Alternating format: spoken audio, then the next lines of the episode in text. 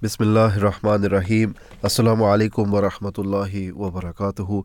Peace and blessings of Allah be upon you all. Welcome to another episode of the breakfast show here on the Voice of Islam Radio. Today is Wednesday, the 21st of February 2024, with myself, Sharjeel Ahmed, and also Abdul Haleem here with uh, with me as well. Assalamu alaikum wa rahmatullah, and uh, uh, a warm welcome to you Assalamu alaikum wa rahmatullahi wa barakatuh. Peace and blessings of Allah be upon all of our listeners and on you as well. Yes, and thank you as always. It's a pleasure presenting with you Yeah. and uh, catching up after a long time. I think. Yes, after after after some time as well. Some it's, time, good, yeah. it's good to be it's good to be back together. Yeah. Um, what we're going to be talking about on today's show is uh, very current, very very recent as well. I mean, in terms of the things which are going on in the world. One major thing which is happening, Yeah. which is Still the- ongoing. still still ongoing for for not even weeks now, months. Months, more than 120 days, I believe. and that is uh, what we're talking about specifically is the Palestine-Israel war, Yeah. which is uh, which is happening as well. We're going to be talking a little bit more about that, and specifically when it comes to the marches, Hmm. the the the protests, which are happening. I believe they've been happening for for you know every single week, every single Saturday Yeah. for for so long now Yeah. and you would think that you would think that you know people would get tired people would think yeah you know Mm. enough is enough and it will just get less and less but it's actually getting more and yeah. more It's because of you know the scenes that we're seeing every single day yeah on our social media feeds, and it's not it's not stopping people from protesting. It's actually increasing them. that's Y- the thing Even even um, a couple of days ago, going past central London. Yeah and we saw like a majority of the people gathered in one um, location, just Yeah, yeah, marching with the yeah. banners and everything. yeah So it's every day. Yeah, you're right. so that's yeah that's the thing uh, when we when we're seeing we're witnessing um this atrocity happening yeah, at a at a larger scale and a lot of people a lot of civilians are getting are getting hurt even e- even though the displaced. government is trying to put um, sort of uh, ban on it, they were saying that um, there should there should be no uh, um, face masks Hmm. during the protest because if something Right. violent does occur, then we'll be able to identify who it is, which is a bit ironic because you know they do encourage us to wear face masks for yeah safety reasons, yeah but now because of this, we're not really allowed Yeah. to. not really allowed to. I mean, that's uh, you know that that's a whole different thing as well. I mean, I don't know h- how much uh, credibility is actually in that, Yeah. but still, that's something that we that we're going to be talking about yeah, in the in the first part of the show, or after the news segment that we normally do as well. We'll just uh, talk, we'll get into that in just a bit. But towards the latter part of the show, we're going to be talking about something which is specifically when it comes to the Ahmadiyya Muslim community, it's a very prominent, a very sort of significant day, which is the 20th of February. Yeah. And the reason for that is the fulfillment of uh, one of the, you know, a, a grand prophecy of the founder of the Ahmadiyya Muslim community, Hazrat Mirza Ghulam Ahmad of Qadian, who was the promised Messiah, upon whom, upon whom be peace, and the awaited Mahdi as well. Now, the prophecy that we're talking about is specifically in regards to the promised son and the promised reformer. Yeah. And we are going to be talking a little bit more about that because the reason why is that it's not just an internal topic. This is very much external as much as internal as well. Because if we when we talk about the promised reformer, yeah, or we, when we say Muslih Maud, we say that he was actually very much like his father, yeah, who was, of course, like I just said, the promised Messiah upon whom be peace. Now, this prophecy doesn't just extend to, you know, just just just end at him, Mhm. but this prophecy goes all the way back to the Holy Prophet Muhammad, peace and blessings of Allah be upon him himself yeah, because it was him was he was the one who said that when the promised Messiah comes, when the when the Mahdi comes, Mhm. he will marry, he will have children. yeah. But you know, we'll talk a little bit more about this as well because someone might might say that you know everyone marries, everyone has children, yeah. or you know, majority of the people who get married have children, and what's so significant about the promised Messiah, or when he comes, he's going to marry and he's going to have children. We're going to be talking about that, and of course, different things in relation to this prominent figure, the the, the promised reformer, towards the latter part of the of the show as well. Zero two zero eight six eight seven seven eight seven eight is the number for you to call, and that's something that we want you to call in. We want you to, um, you, you know, even if you have any questions, you can come online and ask uh, any questions that you may have as well, because it's it is something that we want to talk about as much as possible. Now, when we when we talk about the weather, just looking outside uh, and coming into the studio as well, looking outside the window, it's it's, it's raining. Doesn't look pleasant, does it? It doesn't look it doesn't do- it doesn't look too pleasant. But the BBC reports that today we'll see a wet and windy star with a band of heavy rain sweeping eastwards. And this will clear into the afternoon, giving way to bright spells, but also scattered showers. And that will be mainly in the northwest as well. Tonight will start mainly dry. Later, a band of show- showery rain will move in from the from the northwest, and the rain will be the rain will be heavy at times and will become wintry over the hills to the northwest in the early hours as well. Thursday tomorrow, we'll see outbreaks of ra- of heavy rain at first, followed by followed by bright spells and showers later on, and wintry on the hills in the northwest. And, uh, and later as well, just like uh, just like tonight, and it'll be become a bit colder from the west as well. Also quite windy. Now, Friday and onto the weekend. Friday looks to be unsettled and breezy day with the sunshine and also showers, and these mostly wintry over the hills, less windy on Saturday. It will be partly cloudy with a few showers later on. However, Sunday will start with a widespread mist and fog, and it will turn brighter in the afternoon and staying mostly dry, clouding over in the far south with rain arriving later on as well, turning quite windy. So it's looking a bit, you know, Yeah, a like bit, typical. a bit nippy, a bit, yeah, a bit under, yeah. a, a bit bad weather, isn't it? Yeah, Yeah, typical so British weather typ- typical at this at this weather. time. Well, hope- hopefully in the in the next few months. Yeah. March is usually Hopefully, yeah. I mean, next few weeks, isn't it? I mean, better, to- yeah. towards the towards the end of February as well. yeah, A week left. It's Yeah. leap year as well, isn't it? This yeah, year. So uh, and uh, one extra day, yeah. one extra day, but still, March.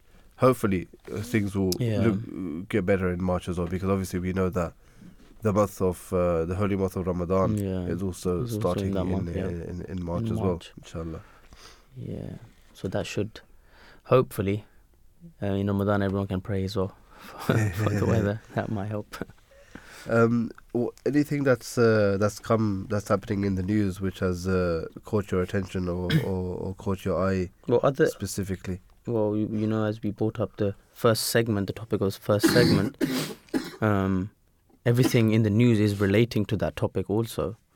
Um, as we know, the USA um, just vetoed another resolution of a ceasefire, so they did not agree with it. Um, so this is the third time which uh, they have actually denied having a ceasefire in uh, uh, the Israel and um, Israel war, Israel's war Right. in Gaza. yeah. So it's just I, I'm not too sure what needs to be done for USA to actually agree Yeah. finally to say that enough is enough Yeah. for a ceasefire. They just if if they're not agreeing with it, they, they're complicit in this genocide that's happening. Yeah. They they're very much a part of it. Exactly because all the arms, all the all the aid is coming from them. Yeah. And on top of that, the humanitarian aid which is being supplied to um, Gaza, it's it's it's it's it's they're not they don't actually have any humanitarian aid at the moment. They're Yeah. starving over there. Yeah. They are. So they're still not agreeing to a ceasefire, and on top of that, they have not provided any humanitarian aid. Yeah. So I'm not too sure what goes to needs to be done. Yeah. It just goes to show that if a big nation is not is not condemning something, a, a, you know, genocide, or you know, reports have said that this is a genocide. Yeah. um, happening, then then then it just paints a paints a sort of picture that which side are, of which the side they on, which situation, which side they're on. Yeah, Even. China has uh, Yeah. has has criticized the U.S. yeah. for for for vetoing a UN Hmm. Security Council resolution to want an immediate ceasefire in Gaza. Yeah. So The thing is, yeah, if we, I don't know what the point of the United Nations is, of getting together, bringing everyone together for a big uh, um, resolution or a vote, yeah, when at the end of the day USA is just going to veto it. Why Yeah. not just ask USA before having this meeting yeah. what kind of decision you're going to take? Hmm. Because then otherwise What's we the wouldn't. Yeah, we, having- we wouldn't. We wouldn't call a meeting if you already know you're going to do that. What's the point of of spending your whole resource Exactly. resources getting everyone together, Together, exactly. uh, for just for them to turn around and say, you know what, forget Yeah. this. We but just ask them beforehand. Yeah, They can just not have this meeting because that's what veto is, right? that that's the same thing, It- which happened to you know the same fate which happened to the League of Nations as well. Exactly.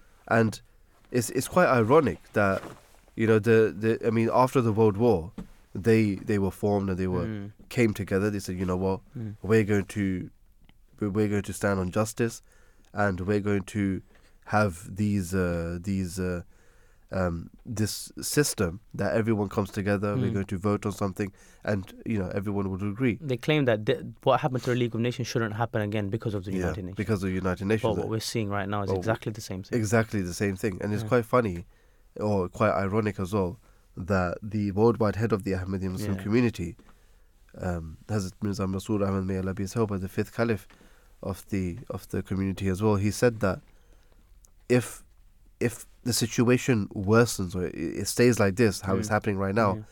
then the, the United Nations is going to have the same fate as the League of Nations as well Exactly. just like they you know they had this agenda that you know we I mean the thing is is that it is built upon good foundations it's it's Yeah. said it's supposed to be good It's supposed to be good. but when you're giving superpowers this option to veto anything then So, what's the yeah, point I mean everyone can come together yeah and vote against something, but when one nation says no, they have to agree with that. they that. have to agree with that Then where's where is where's the, justice? in that?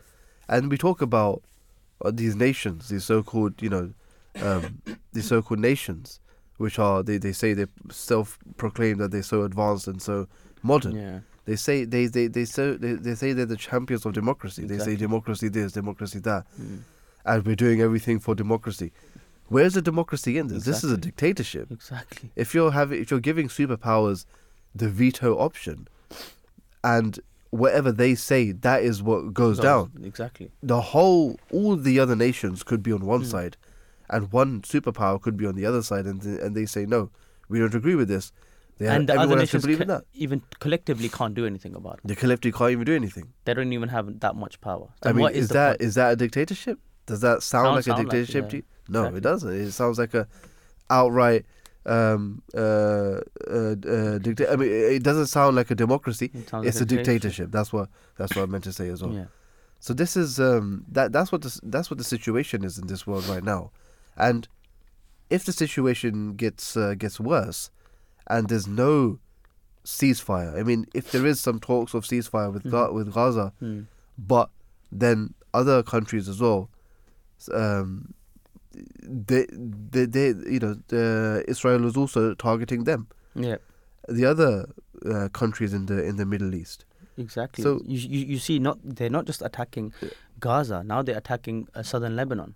You see, a couple of days ago there were there were two massive strikes in southern Lebanon, and which wasn't just military bases; they were civilian bases, and there were some casualties there also. Yeah. So I don't know what the nations are doing c- uh, about condemning that, Exactly. and we still haven't heard any sort of. Uh, but today, Labour did.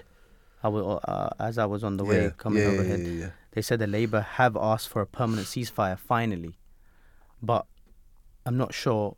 Well, it's a it's it's a little well. It's never too late, but Yeah. of course it's a bit late after after so many people have died, so many families have lost their lives. Now at least they are saying that we should be calling for a ceasefire, but we don't know what the intentions are behind it. We don't know what the intentions are behind it. I mean, it could be to. I mean, just like just like the president of the United States as well. A couple of weeks ago, a couple of uh, months ago, he was also saying that there should be a ceasefire. Yeah. You know, in uh, install- Temporarily ceasefire, temporarily, yeah. temporary ceasefire. That those were the words he used. So yeah, it wasn't a permanent. it wasn't a ceasefire. permanent ceasefire, and it wasn't an, uh, you know, it wasn't to to call out for a proper proper Yeah. ceasefire. Exactly. It was just like a permanent ceasefire. But even even though when uh, temporary ceasefire. yeah, sorry. when he when he said that we should have a temporary ceasefire, yeah, the next day they had passed a aid bill of around billions of pounds, military aid for Israel. yeah, So on one hand, they are saying there should be a temp- temporary ceasefire, but then they're still arming Israel. Yeah. So where's the yeah and protecting them at the same time? So they're giving them the weapons yeah. to go and commit these atrocities, but then on the other hand, just to make everything sound good, you are hearing that oh we should have a temporary ceasefire. yeah. The main thing should be stop arming them, stop funding, Stop funding them. just stop the uh, uh, military aid, yeah. and then claim what you need to be need to claim. I mean, this disarmament is something which is uh, which is very important, isn't it? And when nations when nations they go about, they can just do what they want to, and they say they can say whatever they want to as well. They know that they're safe, isn't it? Exactly. And the only reason why sometimes they say, "Oh, there should be a there should be a ceasefire or temporary ceasefire, or whatever," most of the time it seems as if it's just to secure their secure their seat for the Mm, election, mm. because obviously the elections are coming That's up as the well, thing, and you and, and- that's the same thing that's happening here in the UK. You know, Labour how how much they're getting criticised because of what uh, Keir Starmer Yeah, had said initially. exactly, that- exactly. And now because they know they've lost a lot, especially a lot of Muslim um, Voters, followers, yeah, voters, yeah, and because they were It's not true. happy with, with what he had said. So I'm not sure what the intention is, but they have now said that there should be a ceasefire. But I'm not sure if they will get those voters back. yeah. That's the thing, the, uh, and it's the same for the other party as well. It's Yeah. the same for the Tories as well, Exactly. the Conservatives. That many people who said that they they they, they voted for the Tories Yeah, for years now. Yeah, they're not. they said that they, gonna- you know, they, they, they don't believe in and, this. and uh, most of them were were saying that we're going to vote for Labour now. But then after what Mm. Labour has done during this whole um, situation, yeah, now they're not going to even be looking forward to vote for them. yeah. So So it's going to be a quite an interesting, interesting, um, yeah, election. turnout, ele- Yeah. election. Yeah, I mean, a lot of people are also saying, I'm not sure if this is you know credited as well, but a lot of people are saying that you know they when they go to vote, Hmm. they they're not they're not actually going to vote for anyone. Yeah, They're just going to say that you know we want to vote, Yeah, we want to you know use, use our, our right vote, to, yeah. to vote, but none of the people over here is is yeah. uh, Meet the standards. meet the standards I want to, they want to vote for. exactly. So that's wh- just- that- can you do? That just shows the situation of the world and where where humanity has fallen.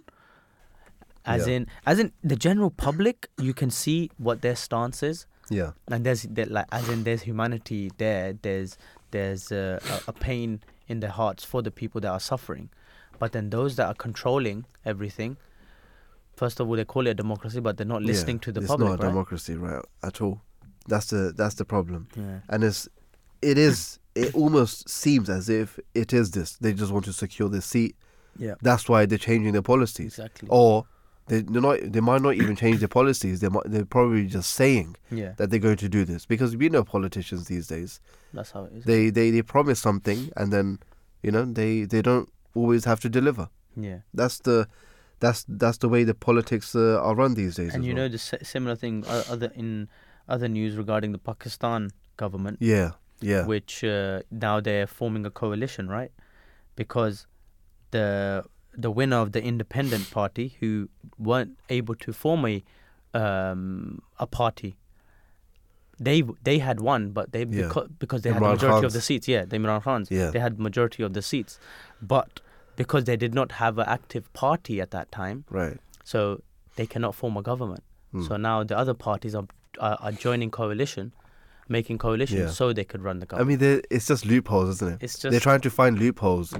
and they there's a lot that can be There's said. a- there's a, I mean, there's a lot that can be said about exactly. about that as well, especially. Pakistan and their politics. I mean, politics around the world, isn't it? Politics, is politics.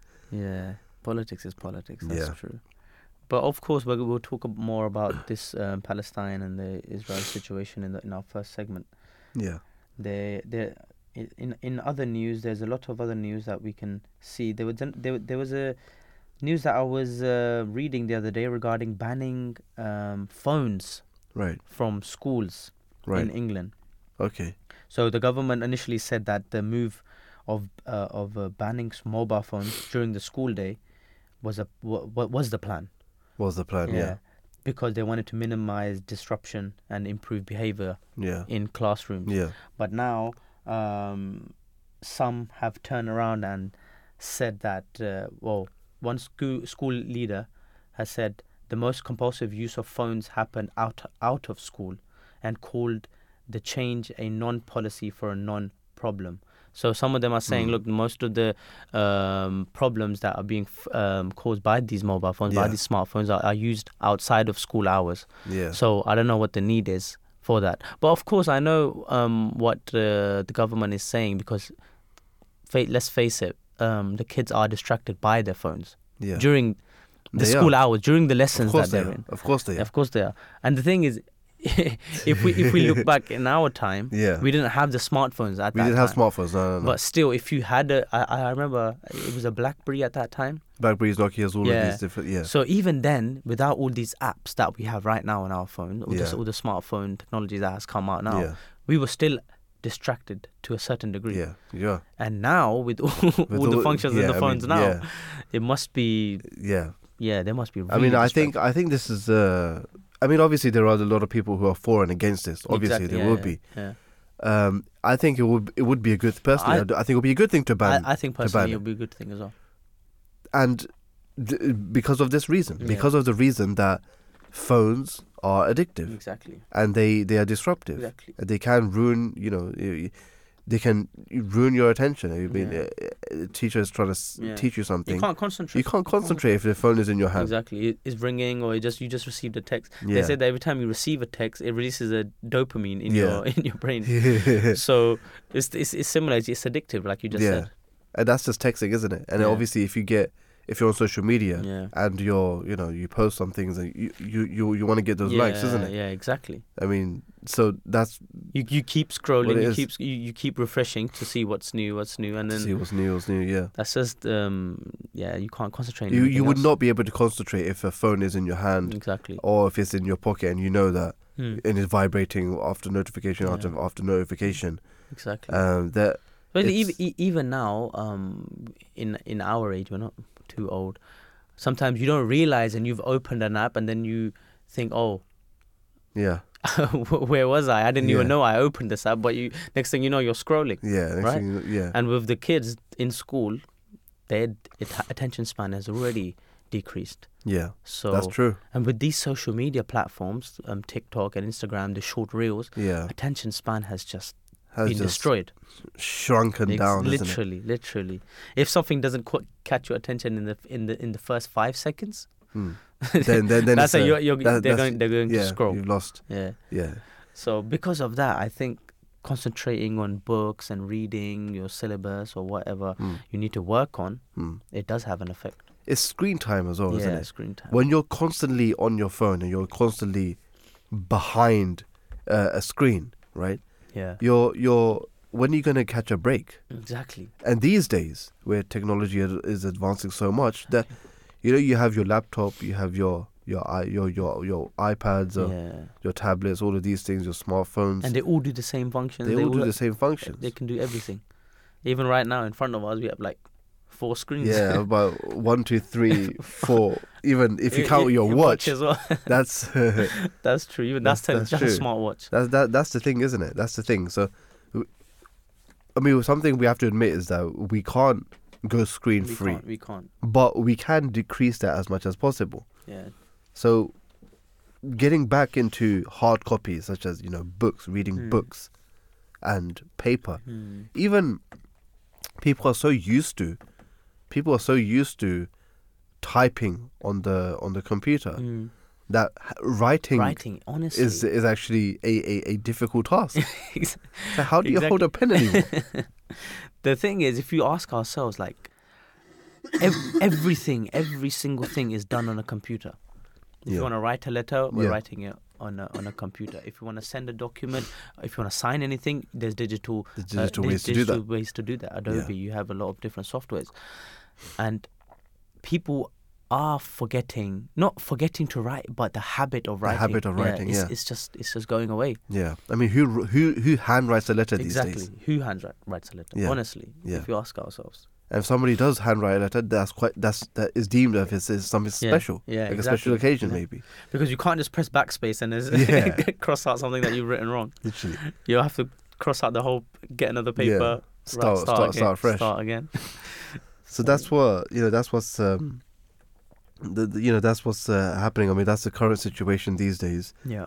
and uh, you know it's when we look at when we look at the the situation or how the world is actually running Yeah.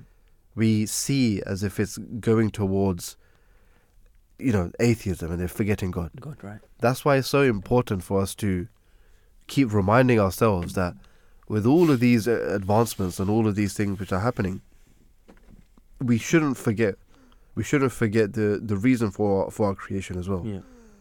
we're we're very lucky as Muslims though, because Mm. we're told by Allah the Almighty that Yeah. the reason for us being here in this world is so that we can worship, Worship, God Almighty, yeah. so that we can realize His existence, we can co- connect with Him, Yeah. and that is something that we're reminded, constantly reminded five is, times a I day. think, I think it's a it's a blessing for us that yeah, those that are Muslim. it is. It it's is. so straightforward. God has laid it out for us. It's laid Pe- out for pe- us. Yeah, People that are out there that don't have that faith or they don't believe in God, that you see a lot of them are kind of lost in life. yeah. They don't know where they're going or what their purpose is. Hmm. But we have been told straightforward by God Almighty, this is your purpose. So strive towards goodness, strive towards this, yeah. and at the end of the day, you would gain the reward. And it's not just uh, it's not just uh, a a, a self-proclaimed thing as well, or something which is an individual Yeah, basis. You have to take others You with should you. take others with you as Mhm. well. I mean, God Almighty says that help one another exactly. Um, in in this in this regard. Vie one another, vie with one another Yeah. in good deeds as well. So many different verses. Even in this situation, we were just talking about the Palestine situation. You see, Yeah. America not vet- uh, is vetoing yeah. all these options of a ceasefire, of humanitarian aid, and what does what does what does God tell us? What does the Holy Prophet say that if you do not have mercy on others, yeah, you will not you will not be, be- shown mercy yeah, as well. mercy. Exactly. I mean, straight as that. s- straight as that. And obviously, we can go much deeper into this topic, yeah. and, and, I think we will in uh, in just a bit as well. But uh, that's the news roundup for for this morning. We're going to be taking a very short break. Right after, when we come back, we are going to be talking about or going into our first segment, which is about the about the protests which are happening in regards to this war as well. So we'll take a short break, and we'll come back and talk a little bit more about this. Allah. Allah.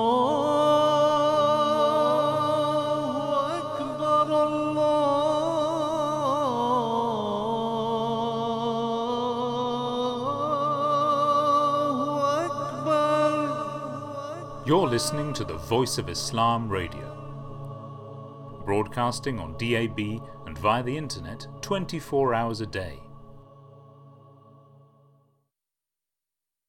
Selections from the writings of the promised Messiah, upon whom be peace, the founder of the Ahmadiyya movement in Islam. Take note how the Holy Prophet of Islam remained resolute and steadfast in his claim to prophethood from beginning to end, in the face of thousands of dangers and a multitude of enemies and threatening opponents.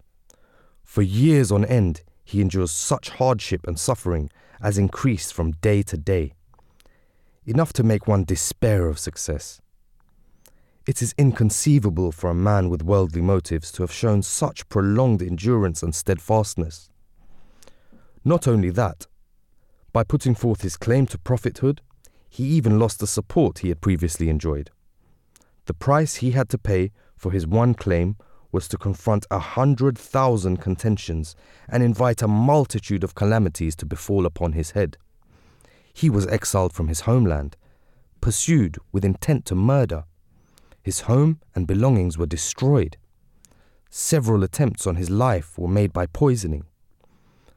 Those who were his well wishers began to harbour ill for him. Friends turned into foes.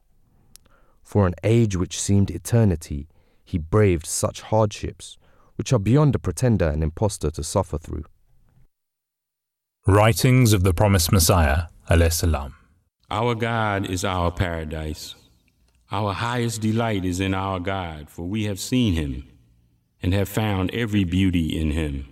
This wealth is worth procuring, though one might have to lay down one's life to procure it. This ruby is worth purchasing, though one may have to lose oneself to acquire it. O ye who are bereft, run to this fountain, and it will satisfy you. It is the fountain of life that will save you. What shall I do? How shall I impress the hearts with this good news? And by beating what drum shall I make the announcement that this is our God, so that people might hear? What remedies shall I apply to the ears of the people so that they should listen?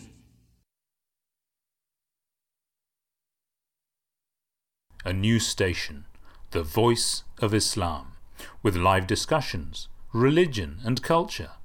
Understand the true teachings of Islam with the voice of Islam. Allah.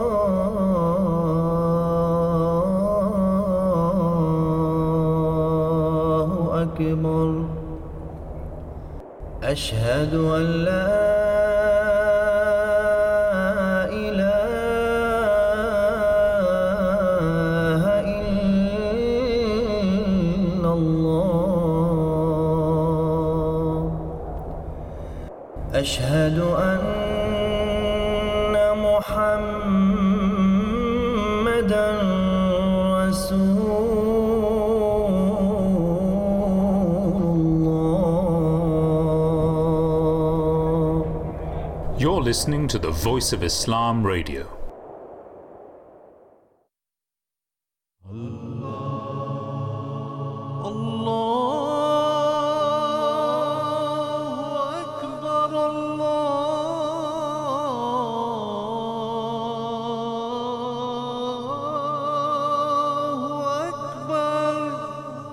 You're listening to the Voice of Islam Radio broadcasting on DAB and via the internet 24 hours a day. Assalamu alaikum wa rahmatullahi wa barakatuhu. Peace and blessings of Allah be upon you all. Welcome back to the breakfast show here on the Voice of Islam Radio. As mentioned before the before the break, that we're going to be talking about the the the the situation which is happening in the Middle East right now. Yeah. The situation which is in between Palestine and Israel, the war that's happening there as well. Mm. Because of the consequences of that, there has been marches, protests, Yeah. peaceful protests as well um, around the world. Ma- mainly peaceful, I would say. Yeah, around the world. And it's a good thing that they are peaceful. Yeah. And uh, th- we're going to be talking about specifically here the, the protests which are happening here in London as well, because Mhm. in central London, Mm-hmm. a multitude of pro Palestine demonstrations marched through Oxford Circus and Whitehall as well, urging a ceasefire, an immediate ceasefire in Gaza, um, with these protests becoming a regular occurrence in the capital since October. So since the beginning, Mm-hmm. every single weekend, every single As Saturday. the public realized from the beginning that this was wrong. Yeah. It's it's how ironic does it have to be that the people, a lot of the people, can see that you know what's what's happening, Yeah. the situation which is happening, Exactly. and they know that this is wrong, but still, but still, there's no, there's no talks of. Mm. I mean, th- there might be talks of ceasefires, but There's no it- it- decision. it- there's no there's no decision which is uh, in place as well yeah. to to assist those people.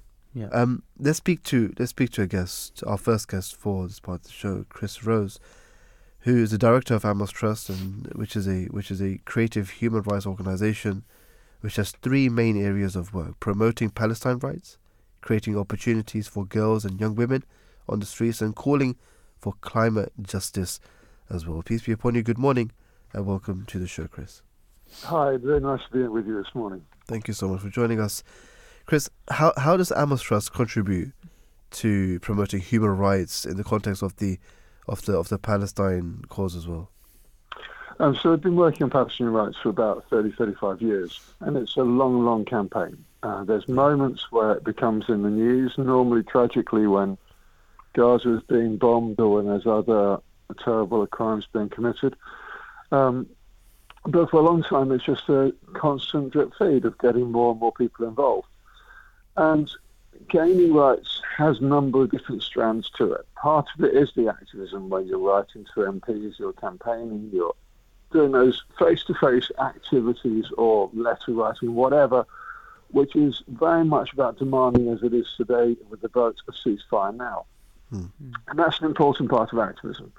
Another important part is awareness raising. And a lot of what we do is about awareness raising, which is getting people to understand more about the issues. So we take lots and lots of people to Palestine to visit and a whole variety of trips, mm-hmm. hmm. as we believe that's the best way of getting people to understand. Because once you see, you can't not see. Mm. And so we do food tours within that. We do awareness raising. We do marathons. We do cycling trips, walking trips, anything which gets people there to see the issues and to meet people on the ground and to hear.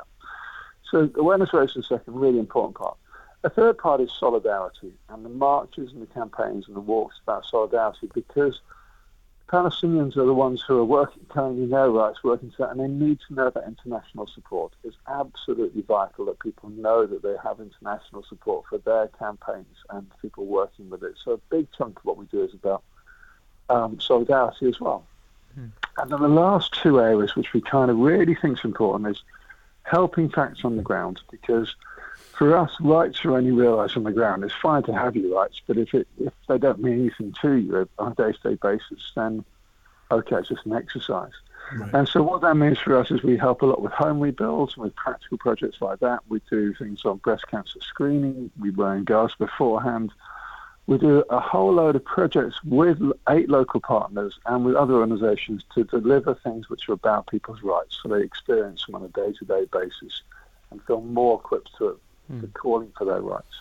Yeah. And the last bit in there, I should just say, and I'm talking for a while here, is that we do hope. So we believe it's essential to do creative activities which instill hope in people so they can keep going. And that's kind of the thing which is distinctive to us is an absolute belief that we have to work with other people to instill hope. Yeah.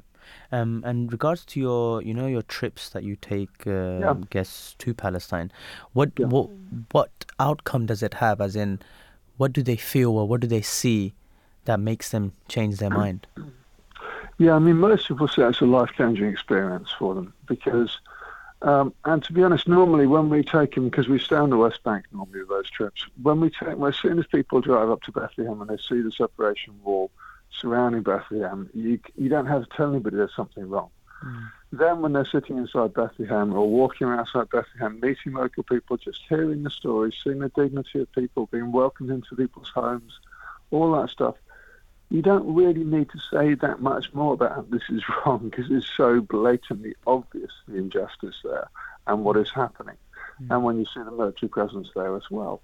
And so for us, what we see is a profound change for people. Either they come back very fired up about the issues or remotivated to get more involved, or else for a number of people who just didn't know, they know now.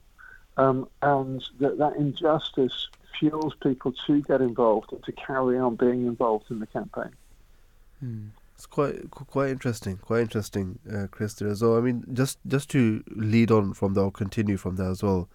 Could you share some sort of success stories, or you know, impactful moments, incidents from previous events as well?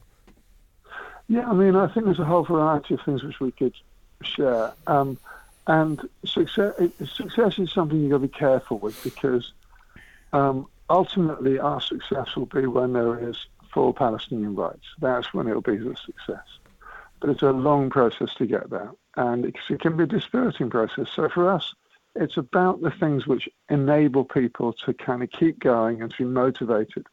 So in 2017, we walked from London to Jerusalem, um, 2,700 kilometres. We had um, we walked a whole distance there. We walked actually walked to Istanbul, flew to uh, Amman in Jordan, then walked the rest of the way in. Um, we did that to apologise for the Balfour Declaration and to show that actually to really are contrition about that and for Britain's history in it. And that every community we went to in Palestine, and we kept it quiet until we got to Palestine because we wanted to be let in because we were going there to apologize to the Palestinian people. Every single community we walked through there would meet with us, and people were just waiting to hear the apology because um, because there's been no apology for Britain's past and what we did in Palestine at all. So that was one event. Um, our food tours, we take 40 people at a time to do food tours. We have loads. Uh, we have a whole load of different people going every year from different backgrounds, many of whom have never done that at all. We also do food events. We just sold out events in Cambridge for a few weeks' time. We work with a number of different restaurants to enable people to understand the culture and support the culture because for us, um, culture is what brings people together. Culture is part of people's rights, and we celebrate that culture. So we do that. We also work with the music industry, thing, a thing called PMX, which has been a music industry initiative on the West Bank to get music executives there and to enable Palestinians, professional musicians, to get contracts and to be exposed. So a whole load of things, and I could talk about a number of other projects which we're involved in.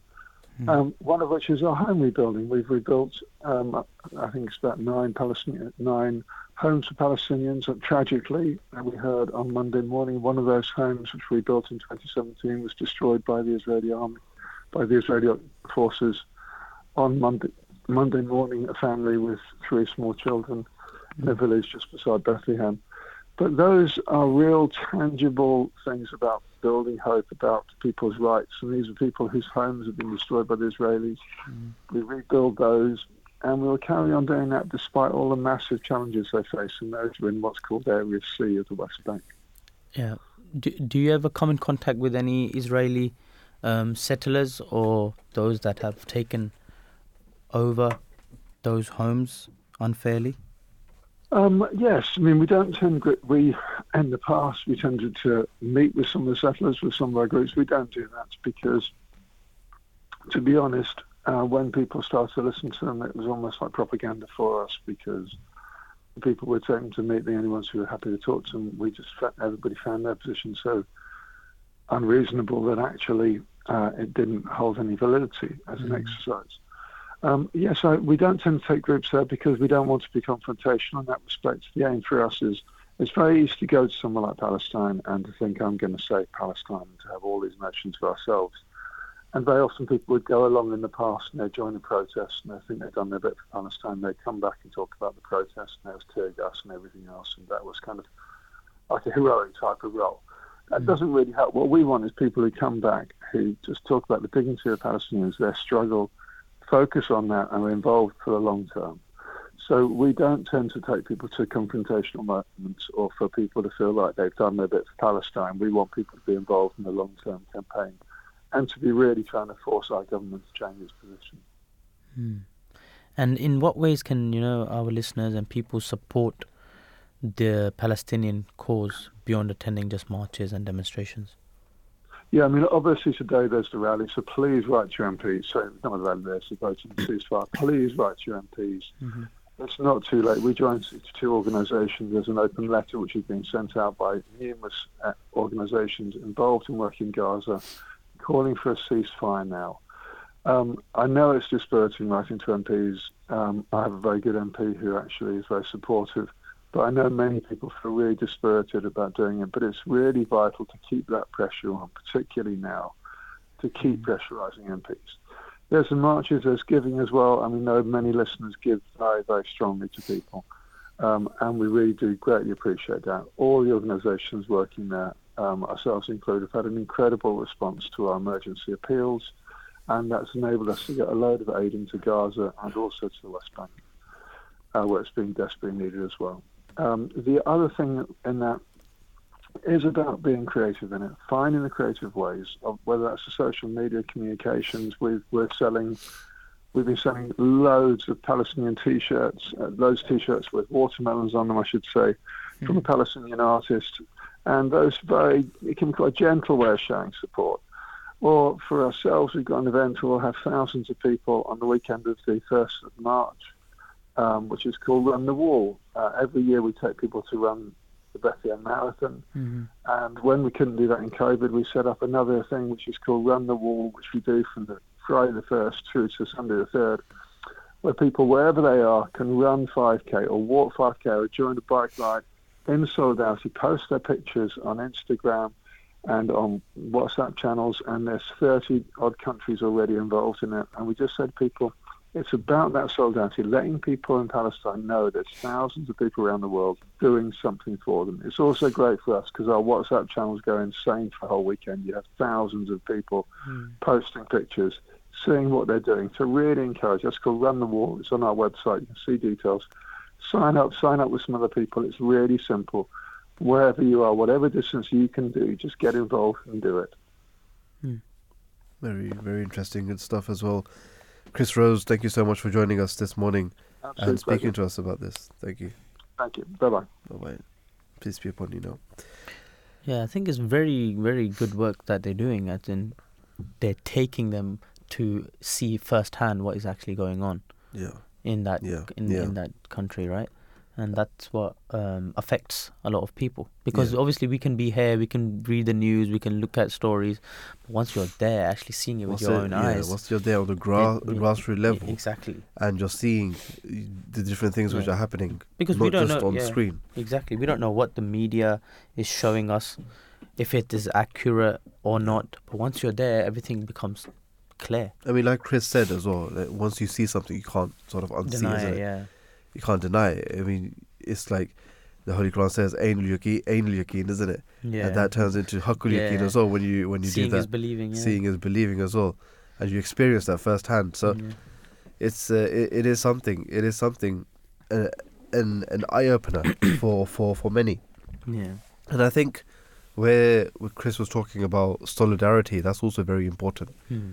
Definitely. If a, if it if a people are being oppressed, then and if they feel as if there's no support with them, that can really put them down. Hmm. But if they know that support is with them, and there is charities out there, agencies out there, there are different companies out there to to help them, Yeah. then that can actually reassure them as well. But we've seen from different pictures and different images and different videos as well that the people of Palestine, their faith is quite strong. They're not quite strong. It's, I, I it's, would it's, say it's very strong, isn't it? It's the strongest that anyone would see. That's why you have people that don't believe in God. They they are seeing the scenes um, coming out of Gaza where they've lost their loved ones. Yeah, They're literally carrying their loved ones who have Yeah. passed away, yeah, and all that's coming out of their mouths is, Alhamdulillah, all praise be to God, yeah, or God is enough for us. God is God is sufficient. is yeah, sufficient for us. exactly. Like, and they are asking them, how where does this faith actually come Where from? does this exactly? and then that's making them pick up the holy quran and reading into it that what really gives them this faith Yeah. and some have even converted to islam because of seeing the faith that these um, individuals in gaza have Exactly, exactly. These are th- these are live things which are happening as well, and a lot of people are coming to see the true picture. but it of- just it just Islam goes to well. yeah it just goes to show how much of a powerful faith god can actually give you It can, right and how much power it can actually and belief god can actually give you Yeah. The thing is, is that it sort of puts puts a perspective into us as well that we're living here exactly in the in the in the so-called modern world, yeah in the free world, Hmm. and uh, where there's a lot of technologies exactly and first world, right? And when we talk about these first world problems that we have, we think that they oh it ruins our day because of this inconvenience or that happened or that happened. exactly Those people over there, living in the developing countries, and living in a war-stricken War-stricken country, country yeah they're being fled from their from their own country, yeah. and they are facing real problems. Exactly. We, we But but their faith is strong as well, and Yeah. The comfort that we have over here in in, Exactly. the, in the, you know in, in the first world countries, Hmm. we have that comfort, but our our faith is is next to nothing. Next to and we see a lot of people who are turning atheists. They're forgetting about God as well. That's the thing, isn't it? Once you go through hardship, that's what really tests you. That's what really where your you. faith is actually at. Yeah, And exactly. God and God has said in the Holy Quran that we would definitely test. You don't just say that. Um, don't just think that you said we believe, and we won't that, test yeah, you. Exactly. That's the whole thing. That's God, that's the whole thing, isn't it? God, God is going to test you at the end of the day. Yeah, because that is that is his uh, his promise. I mean, he he's done that before to Exact- previous nations, exactly. and he will do that again as well. What's the point of just saying that you believe, you believe in God, and then that's it? And that's it. Where's the test? Where's the where's Yeah, the test? yeah. The thing is, is What do you gain out of that? Exactly. So now some some mystics and some uh, elders as well. They Mm. say that this whole world, Hmm. right, this life on on Earth, Hmm. this is a whole big test. It is. It is definitely a test. Darul yeah. Ibtila. Yeah, And they say this is a literally an abode of a test. Exactly. But the thing is, is that how we overcome those problems, Hmm. and when we, if we put God into the picture, those problems become much easier. Hmm.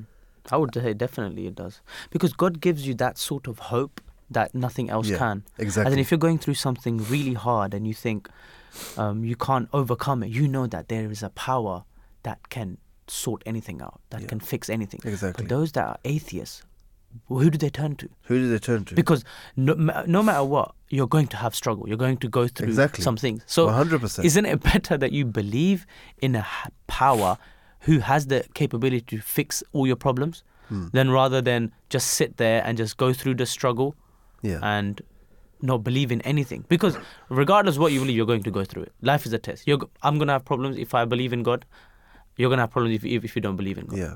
But why not believe in a higher power who actually you know that helps? Exactly. But the thing is, is that on the other side, Yeah. there are some people who say that, oh, if there is a God and you believe that there is a God, then mm. why does he allow that suffering to happen in Mm. Yeah. the first place? Oh, we thought that God Almighty is all merciful. Yeah. But why Then why, why do we that- blame God it- for that? Why? Do, th- yeah, that's, That's the the thing. thing. Why- the why- thing is, if we, if atheists ask this question, or anyone asks Yeah. this question, that if God exists, then Mm. what? Why is there so much injustice happening? Why in is the there world? hunger in the world? Why for is there hunger or poverty or that kind of stuff? If we just take God out of the picture right Yeah, now, Exactly. and say "Look, look, there's no God right now. Yeah. For example, hypothetically, Yeah. The suffering is still there. Exactly. It, it doesn't That- remove it doesn't the suffering. remove the suffering. It doesn't remove so the if you if you remove God out of the picture, the suffering, suffering is, is- still is- there. yeah. You're not gonna be. It's not gonna be as if you take God out of the Yeah. picture and then everything gets gets Yeah. better. That Right. can never happen. You know, there's a really good saying that I, I like that um, if God is asked, uh, if someone asks God a question that God, why did you allow hunger or suffering? Yeah. God can ask you that question back Yeah. because there's enough food to go around in the world. It's just the Exactly. injustices of the people that have caused these kind of problems in this world. Yeah.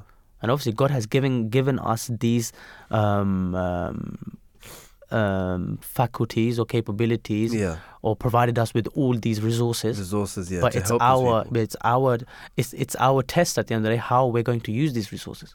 Are we going to be? I mean, all of this, uh, you're talking about this as well. That actually reminds me of a saying of the Holy Prophet, peace and blessings of Allah be upon him. And this is where God Almighty says to, on on the Day of Judgment, He will say to His servant that you know I was uh, I was I was hungry, Yeah. you didn't even feed me. Yeah, you didn't feed me. I was thirsty, you didn't You- even quench my thirst. yeah, exactly. I was naked, I didn't even have any clothes. You didn't even give me any any clothes or Mm. Yeah. shelter. And the servant will say, I mean, the person will say, you know, oh God, like you're the Lord of all the worlds. How how how was I supposed to feed you? yeah, You know, quench your thirst and all of these things. He, and then he will say that, you know, so and so, yeah. My this servant, people, yeah. my servant, he was hungry. You Mm. didn't even feed him. Feed him exactly. He was thirsty. You didn't even quench his thirst. He Yeah. he didn't even have shelter. He didn't Yeah. even have clothes. You didn't give him Mm. clothes. So the question comes back right. C- comes, To us. comes back to us. Yeah. Exactly. So there's no blame on God in this sense. There's no there's no blaming God. Yeah. And the thing is, is that us as as believers, right? We we don't just believe in this world. We believe in the hereafter, Yeah. and we we believe that that is the actual To life. what? Exactly. This is temporary. This is just a temporary life. Exactly. This is gonna finish, but then after that, the next That's life, eternal. That's, that's the eternal life. Yeah. So, yeah, that's. yeah.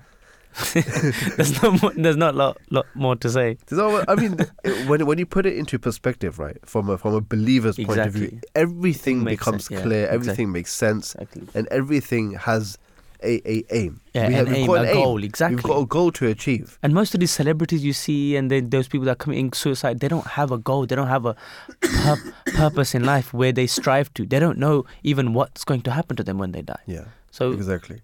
It's meaningless for them. It's meaningless for them as well. This is why. This is why at times of difficulty, that that is a you know it's a good time hmm. to turn to God Almighty exactly. and strengthen your faith yeah. as well. I mean, we're going to be talking about this. Uh, the news is looming right now, so we'll take a break for the news. When we come back, we're going to continue this topic, and then hopefully speak to another guest with this as well. Allah. Allah.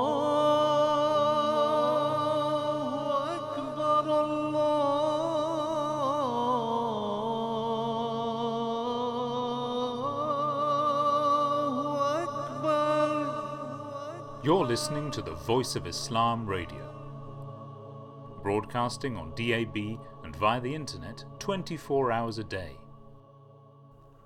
Assalamu alaikum wa rahmatullahi wa barakatuhu. Peace and blessings of Allah be upon you all. Welcome back to the Breakfast Show here on the Voice of Islam Radio. As mentioned before the news, that we're going to be continuing this topic as well for just a bit. And uh, we've got our next guest who's on the line with us, Rana Baker, who is a lecturer in the history of the Middle East at King's College, London. Peace be upon you. Good morning and welcome to the show, Rana. Morning, and thank you for having me. Thank you so much for joining us. In terms of raising awareness, do you what do you think? Um, do you think this this is uh, the the protests which are happening, the peaceful protests, the the marches which are happening in terms of uh, you know the, the the free Palestine ones? Is that raising awareness, uh, or do you think that more can be done?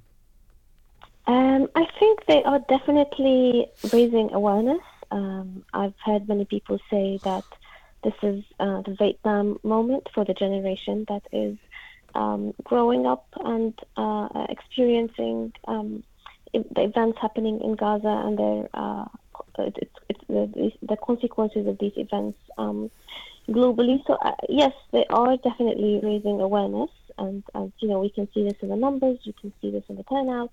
Uh, but uh, you know, awareness is not everything, and um, I think that that's uh, what we need to be thinking about. Because if this is about awareness, fantastic. It's the, the demonstrations are definitely achieving that. Yeah. But if this is about um, stopping the uh, Israeli violence that uh, Israel is perpetrating against the Palestinians in Gaza and uh, in the West Bank and elsewhere in 48 Palestine, then I think uh, we can think differently about uh, uh, whether the protests are uh, being successful. And so I do think that uh, the focus needs to be not solely awareness, but actually changing British policy. And in that regard, I do not think that the protests have uh, achieved that target. They have not achieved that goal. And um, you know, I could I could talk more about why I think this is the case. But um, but yeah, uh, I think we need to distinguish between awareness um, and you know making the demonstrations about basically ourselves, you know, and uh, changing, uh, making this more focused on Palestine and the Palestinians and stopping Israeli violence as soon as possible, uh, and then that's uh, that's different. I mean, you, before you said that this is the the the Vietnam um, uh, demonstration which is happening. I'm tr- correct me if I'm wrong though, but uh, in terms of these protests, these demonstrations, and these marches which are happening historically, have they Mhm. made any any any any changes in the in, in the past, which you think that maybe they can go forward and do something as well? Like you said, that it's not just about raising awareness. It's it's, it's much more. It's much more than that as well. Yes, well, I think that uh, demonstrations, marches, uh, protests, they do, uh, they have the power of changing uh, foreign policy and domestic policy as well. But in order to do that, um, they need to disrupt something about the status quo, right? If if if they're not um, disruptive of that, uh, disruptive enough of that status quo, then I don't think that they can achieve that goal. But historically, yes, there have been examples of um, forms of protest, and, and you know, dem- demonstrations are just one form of protest. There are other forms. Uh, and if we think of uh, eh, protests in that broader sense, not, rather than simply marches or demonstrations, then yes, the examples of success are um, many. You know, um, he, like if if we talk about Palestine at least, um, in 1936 um, there was um, a big protest known as the Great Revolt. It lasted for three years, and it cons- consisted of marches. It consisted of acts of civil obedience, and it was aimed at changing the policy of the British mandate in Palestine toward uh, the Zionist colonization that was ongoing at the moment. And you know, uh, there was uh, success uh, in the sense that the, the British did limit um, the uh, the numbers of uh, Zionist colonizers that were um, immigrating to Palestine, and so that's one that's one example. The second example that one um, can think of more recently is the Arab Spring uh, in Egypt. That did not work, but in Tunisia uh, it did, and so um, and I think the reason that these two very different examples um, historically have worked is because they managed to disrupt something about the the the government, the form of government that uh, people protested against, right? They managed to um, actually uh, make it impossible for the government, and that that should be the goal of every demonstration. It should not simply be awareness; it should be making it impossible in one way or another for a government to continue to do what it is doing. And that's, I think, that's the form of thinking that we need at the moment because it's been more than four months and uh, the Israeli um, genocide in Gaza has been uh, going on, and you know we have not stopped it. And so I think we need to think about what it is that we can do in order to make the, the uh, British policy change. Right? What is it that we can do to make it impossible for the current government to continue to do what it's doing, despite very large number telling it not to do, and despite uh, Britain con- constantly claiming to be a democracy. Yeah, um, and you know, as you're a history um, lecturer of the Middle East, and what lessons from history do you believe um, can uh, inform the strategies and tactics of activists that are involved in the movements like the Palestine Palestine March? hmm Well, I think to begin with, there has to be a very clear goal as to what um, demonstrations or any other form of uh, protest is seeking to achieve. Um, and then basing the strategy on that specific and very clear uh, target. Um, uh, the, the second thing is what I have already mentioned, which is thinking of ways, uh, different forms of protest rather than simply demonstrations um, that make it impossible. What is it? We need to ask ourselves, what is it that can make it impossible for our government to continue to behave in the way in which it has been behaving for the past uh, hundred years, and um, and so so that that should be the question. Um, and so these these two things: a very clear target, a very clear goal, a well stated goal, and the thing that makes the government think that continuing to do what it's doing will make it do something, whether it is, you know, like uh, um, roads that are blocked because of demonstrations, and so, you know, uh, there's some form of disruption, something else, some other form of pressure um, that will force the government to change its policies. But I, I think it's too wishful to think that, you know, um, that uh, uh, that the government will change things of, uh, out of its own accord. That's um, not usually how things have happened. Um, there has to be something that forces the government to understand that the people reject its actions and that it needs to change them. Um, and and what would you say, you know, to those um, um, Israelis who say that we, this land that they've occupied now, belong to us, and we are the inheritance of this land. That's why we need to take over.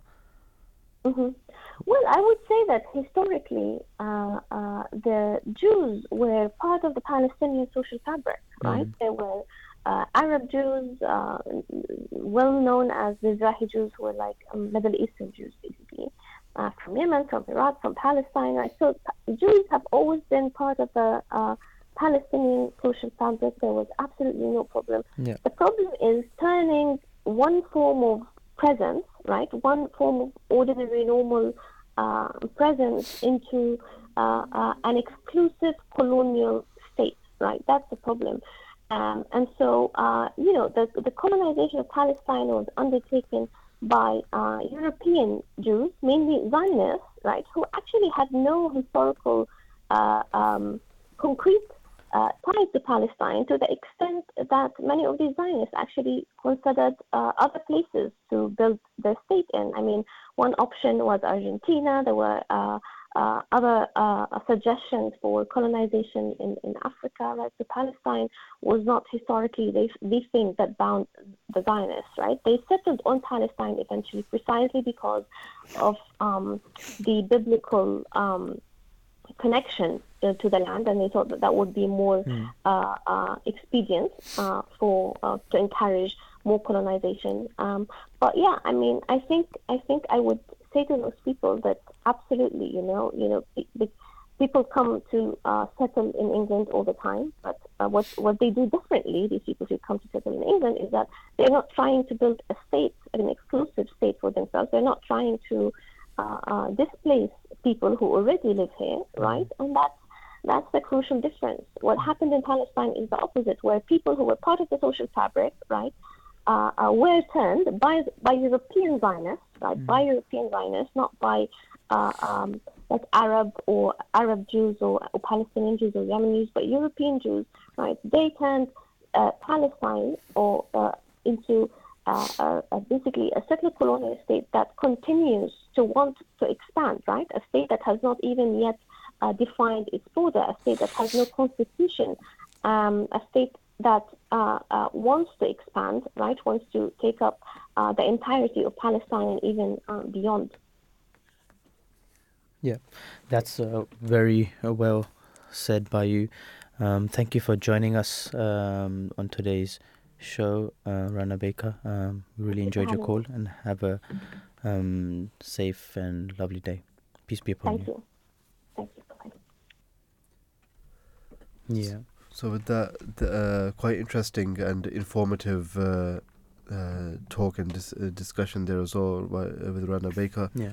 We're going to be listening to an audio clip as well, which is of uh, the fourth caliph of the Ahmadiyya Muslim community, as Mirza Tahir Ahmad, may Allah have mercy on him, talking about the the the role of Palestine in the conflict as well, and uh, give us a little bit more of a context in terms of uh, you know the people who are inheriting the land, the people who thought that they will be the ones who inherit that holy land as well. Yeah. Just to give a little bit more of uh, of context into that and why there's conflicts happening, we'll listen to this uh, this uh, this brief audio clip. This was prophesied in the Holy Quran that twice will the Israelites be turned out of Palestine and twice they will recapture it. And twice will they be tried. If they conducted themselves well in the sight of Allah, then he will, they will not be punished. But if they reverted to the old follies, then they will be punished and turned out of Palestine, and Palestine would be inherited by godly people, by the righteous people. So, unless this prophecy is fulfilled in both uh, uh, in both manners. You know, there are two things mentioned in this prophecy. Number one, the Jews will recapture one day in the latter days. The word latter days is uh, Wadul Akhira is the word used, is, is the expression used in the Holy Quran. In the promise of the latter days, Jews will be made to return to Palestine. This is a prophecy of the Holy Quran. Nobody could alter it. After them, the land will be inherited by pious people. So, if the Muslims of the time were already pious, why should they have come to Palestine at all? That means to say that at the time when, Mus- when uh, the Jews would recapture or re enter Palestine, generally speaking, the Muslims would have been rejected by Allah as not pious. In the meantime, a pious community would be created from among them. And Jews will ultimately be made to leave Palestine in shame and in defeat. And that land would be inherited, al-ard, by the God-fearing people of Allah. Ibadus Ibadus Salihun, that is, those who do good, do good deeds and who are pious, virtuous people. So Ahmadiyyat came to prepare that group which would ultimately inherit that land. And this phenomena went parallel, side by side, for a while. At one, on the one side, we observe the fulfillment of the Holy Quran in the way of Jews recapturing Palestine. On the other side, we see that community being prepared and being educated, which would ultimately, inshallah, enter Baitul Muqaddas and uh, inherit it from Allah. So I don't see any contradiction in those, these two things. If you see any contradiction after my explanation, please um, clarify your question further. The fact is that according to the Holy Quran, as well as according to the traditions of the Holy Prophet of Islam, a most unfortunate time was to come to Muslims when they were no longer to be Muslims in reality, in the sense that as a whole they would be pious, God loving, God fearing people. They would stick to the word and spirit of the Holy Quran.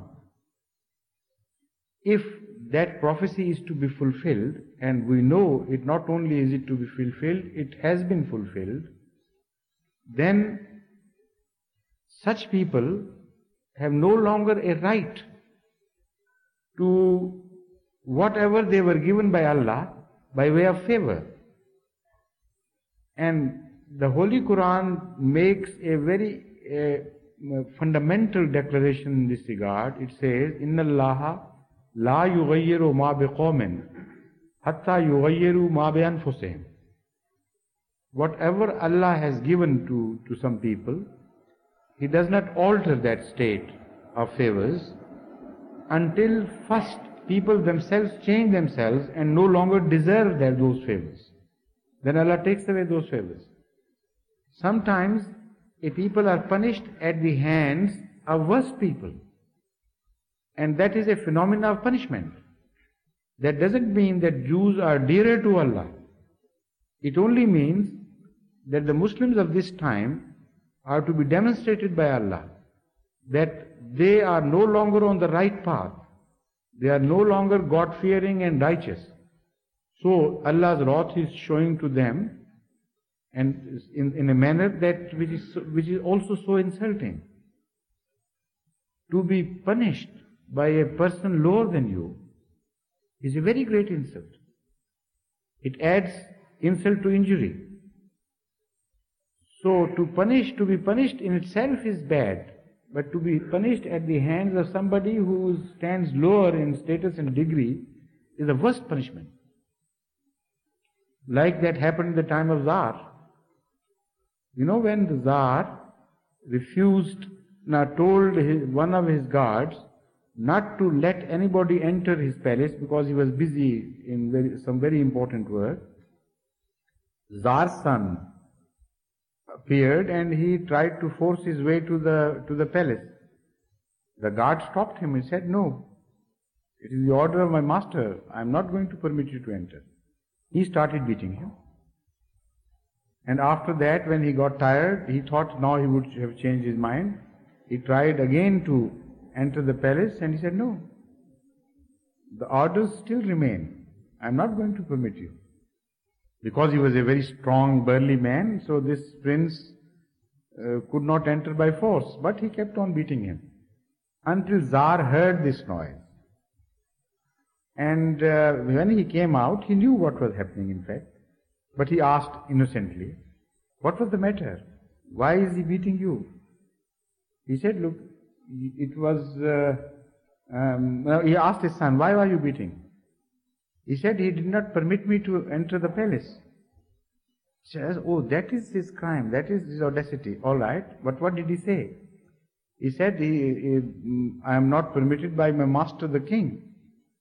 He said, You heard this and yet you insisted? So he told the, the, the guard to take up the whip in his own hands and start beating this prince, this, the very son of the king. He took very strong exception to this. not to the punishment, but to the punishment at the to the punishment at the hand of a lowly placed person. The whole incident revolves this issue, this debate. He says he is lower than I am, and uh, he can't beat me. He has no right to beat me. So the king went on raising his status until he was raised to the status of a prince. And then he said, beat him now. So in the worldly affairs, we see the punishment is made more ignoble and more torturous when you are punished at the hands of a lowly person as compared to you. So sometimes this is how Allah's wrath comes. His displeasure appears. That people who are not closer to Allah than you are are appointed to punish you for your running away from Allah and discarding His message. It has happened many a time in the history of Muslims. It's no wonder. At the time when Baghdad was being attacked by the herds, by the hordes, Khawanin hordes from um, Mongolia, the caliph of the time sent messengers to a very holy person who was living a retired life and it was said that his prayers are accepted by Allah. So he sent, beseeched him and beseeched him to pray for to Allah that uh, Allah may um, avert this calamity which was reaching Baghdad very rapidly. So the entire night he kept on praying As he had told the king, the messenger of the king, to come in the morning to receive the answer, when he appeared in the morning, you know what his answer was? He said, All night I have been pre- pre- praying to Allah to avert this calamity and to stop this horde of non believers. And the entire night I have been re- given this revelation repeatedly. أيها الكفار Uqtulul fujar, Ayyuhal kufar, Uqtulul fujar. O non believers, murder or kill the believers who are not righteous. Fujar are those who believe in God or in His Messenger, but whose deeds are ugly and bad and corrupt. So this was the revelation made to him throughout in, the, in answer to his prayer. He said, from this I understand that they are coming by way of Allah's decree and punishment. And now you have earned Allah's pleasure, displeasure. Nobody can avert this calamity. This is going to befall you. So it has happened there too. So why can't it be repeated? And if the Muslims take the lesson, if they begin to see the message, then the things will inshallah be totally transformed in their favor and against the Jews. If they become Ibadi Salihun as is said in the Holy Quran, Allah would see to it that they inherit the land again and uh, the Jews are turned out of that land. Allah, Allah.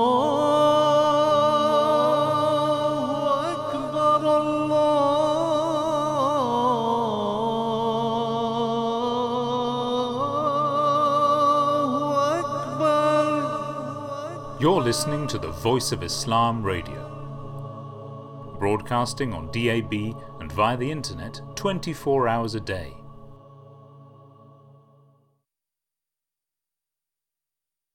His Holiness Hazrat Mirza Masroor Ahmad, the present head of the community, continues in his effort to unite people from all faiths and cultures by promoting interfaith dialogue and religious freedom. He has traveled extensively to spread the message of peace and to remind everyone to respect the rights of other human beings. During these tours, His Holiness has met world leaders from the Far East to Europe, from North America to Africa, discussing the economic, social, and political problems facing the world today and how to create peace and justice in the world. He has also met religious and community leaders in order to share common values and core ideals universal to all religions and cultures, with a view to improving the moral state of mankind and creating an atmosphere of love and affection. From young to old, he compassionately listens to the ordinary man, regardless of race, color, or religion. He has personally initiated social projects and schemes to alleviate poverty and human suffering. His concern is not just about the well being and moral state of the members of the Ahmadiyya community, but of the great human suffering of mankind at large. The Ahmadiyya community knows only that Islam, which is the Islam of love and affection, offers a real message of peace and security. Allah. You're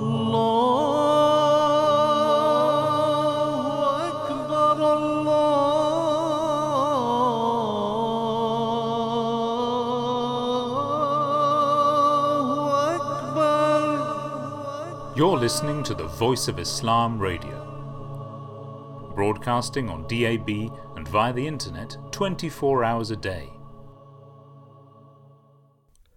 Assalamu alaikum wa rahmatullahi wa barakatuhu. Peace and blessings of Allah be upon you all. Welcome back to the breakfast show here on the Voice of Islam Radio. We're going to be moving on to our next topic, which is, as we mentioned before, about the promised reformer, the Muslih Maud, and uh, different characteristics in regards to in regards to him. Now, the reason why this is so important, as mentioned before, that the Holy Prophet of Islam, the Holy Prophet Muhammad, peace and blessings of Allah be upon him, he said about the you know the coming of the of the Messiah. Yeah. He said one of his characteristics will be that he will marry and he will have children. Children, yep.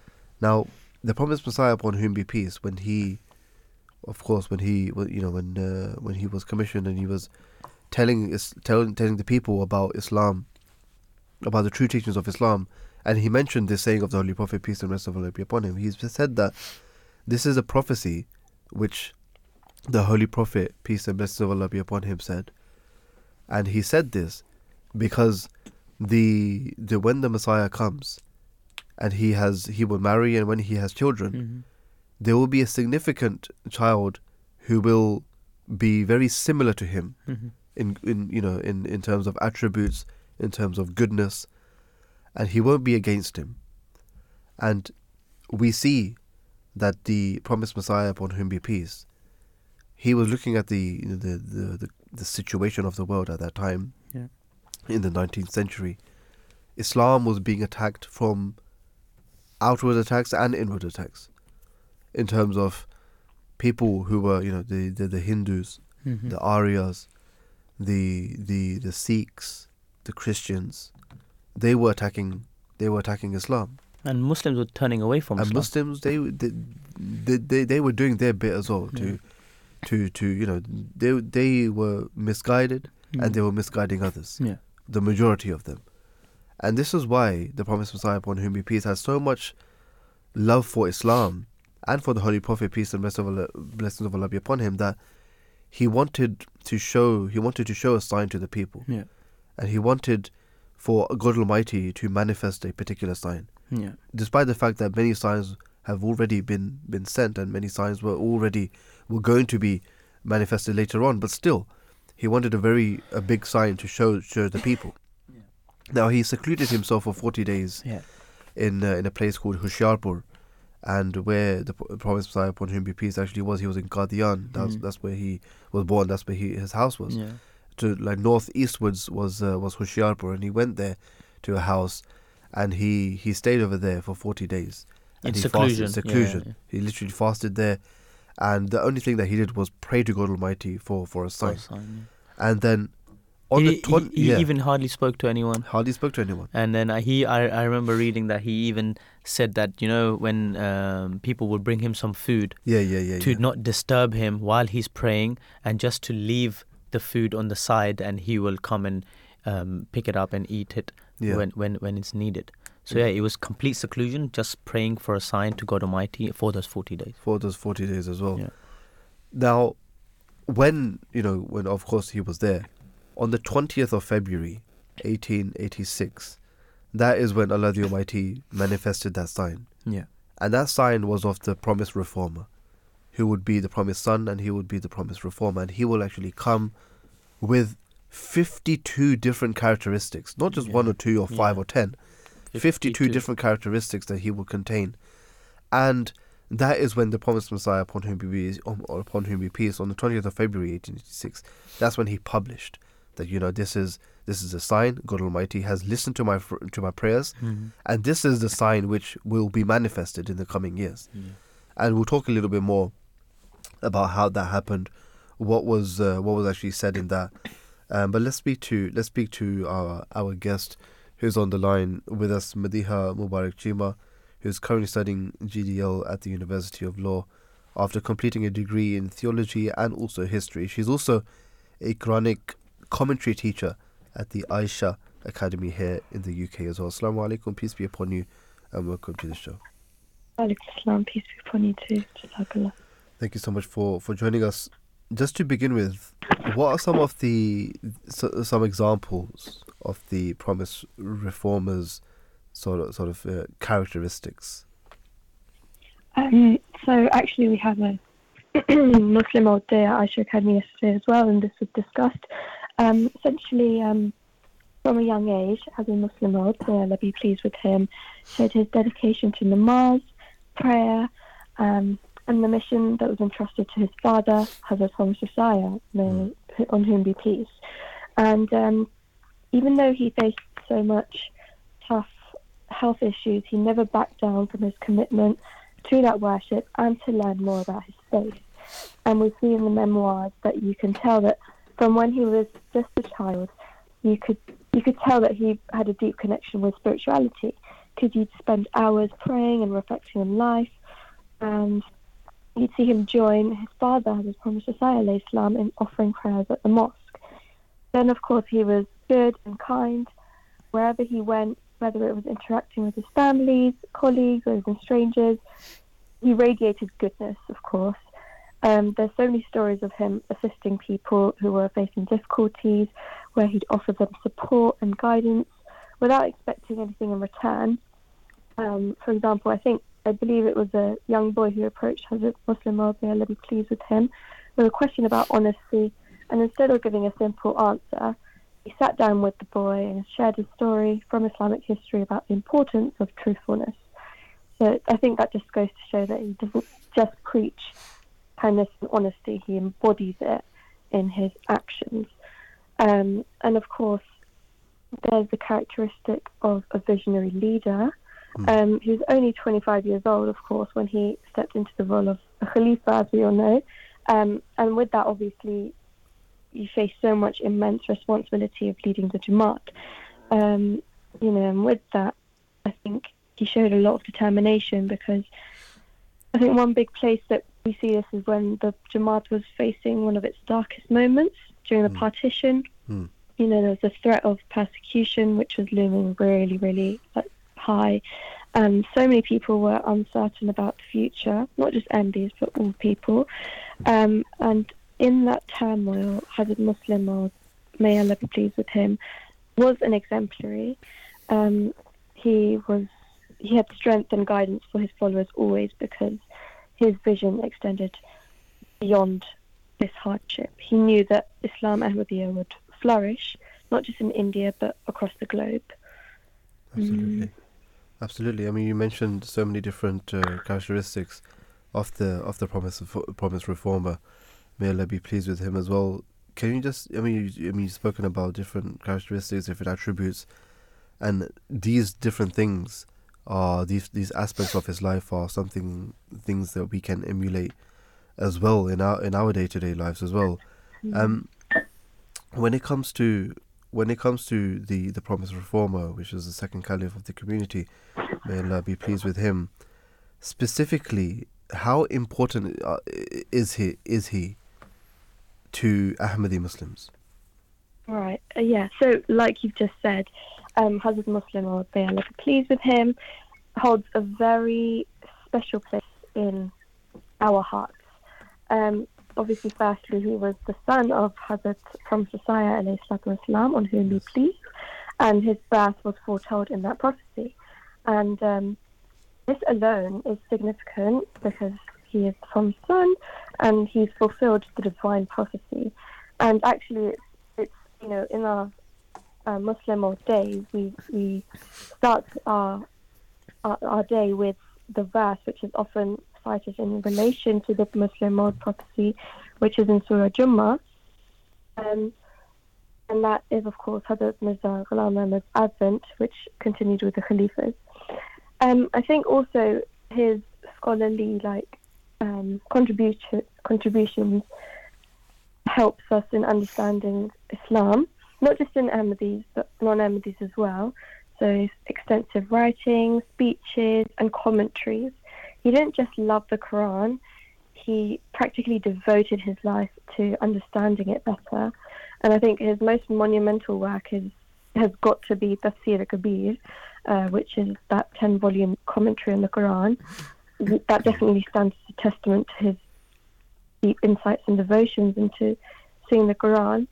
So through that, we Ahmadis have a comprehensive understanding of these verses as well, and it allows us to have a deeper connection with Holy Scripture.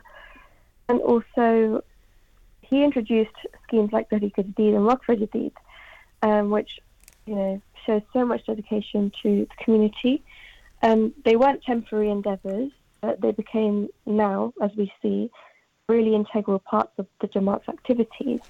Um, and through Tehreek-e-Jadid, mobilised resources for the spread of Islam um, through missionary efforts, and then obviously Waqf Jadid, which has also been mentioned, was promoting missionary and reforms um, in every part of India and Pakistan. So it's important for us really Yeah. to keep going with that. Absolutely. Um, and what would you say? How do Ahmadis celebrate the fulfilling of this prophecy? Um, yeah, so we celebrate the prophecy of Hazrat Muslih Maud, may Allah be pleased with him, his fulfillment with very deep gratitude, and it's a momentous occasion that signifies the divine fulfillment of a promise made by Allah. Um, and it's important to note that we are not celebrating a birthday, but the prophecy being fulfilled is that, you know, in Hazrat Mirza Bashiruddin Mahmud Ahmad's person, may Allah be pleased with him. And what we do is we have various activities. We come together in mosques or community centres and hold special gatherings, read the Holy Quran, nazms, which are just hymns, speeches, hmm. sermons, all sorts of things to reflect on the significance of the prophecy's fulfillment and the impact on the Jamaat. And then during these gatherings, we also pray for blessings and guidance for the entire Jamaat. But yeah, it's, it serves as an opportunity for us Ahmadis to deepen our understanding as well. It's educational for us, and it's it's kind of good revision the more we attend these um, events. Absolutely. Absolutely. Madiha Mubarik Cheema, thank you so much for joining us this this morning, telling us a little bit more about uh, the, the, the the promised reformer. May may God be pleased with him, and different aspects in, regards to in regards to his life and character as well. Thank you so much. Assalamu alaikum. I think it's uh, very uh, significant as well, isn't it? Yeah. And it's very is- he was a very prominent figure Figure, yeah, in the definitely. Ahmadiyya Muslim community.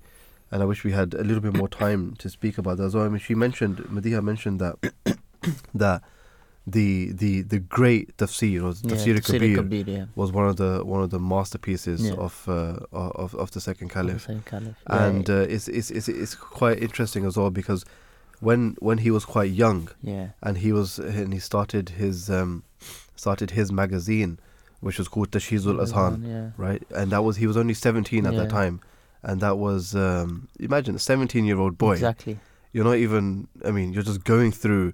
Yeah, exactly. Maturity. if any of our listeners or we look back at ourselves Yeah. when we were 17. 17 and the things that he was saying the th- you know the the masterpieces that he was Yeah. writing in that in that magazine Exactly. is absolutely amazing and the, and he recalls that during that time because that was the time of the promised Messiah upon him be peace as well because he passed away Yeah. in the 90 uh, in 1908 the Shizuzan started in Yeah, 1906 as well so the last two years Yeah.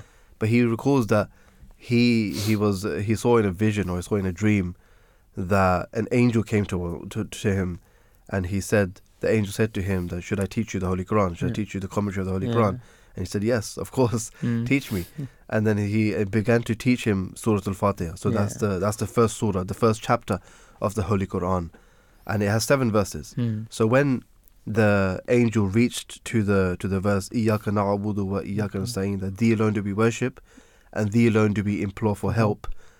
He's the angel said that all the previous mufassirin, all the previous scholars Yeah. or the commentators of the Holy Quran, they were able to do tafsir or commentary Mm. of, of this. But after this, no one has been able to Able do to- a, a tafsir, a commentary of this. But he, he taught him, As in, he asked him, He "Sh- asked you- him, should- sh- should we teach you we teach you?" after this? and point? he's I said, of course, and course, yeah. and we can see, uh, you know, the the the tafsir, the commentary Yeah. that he.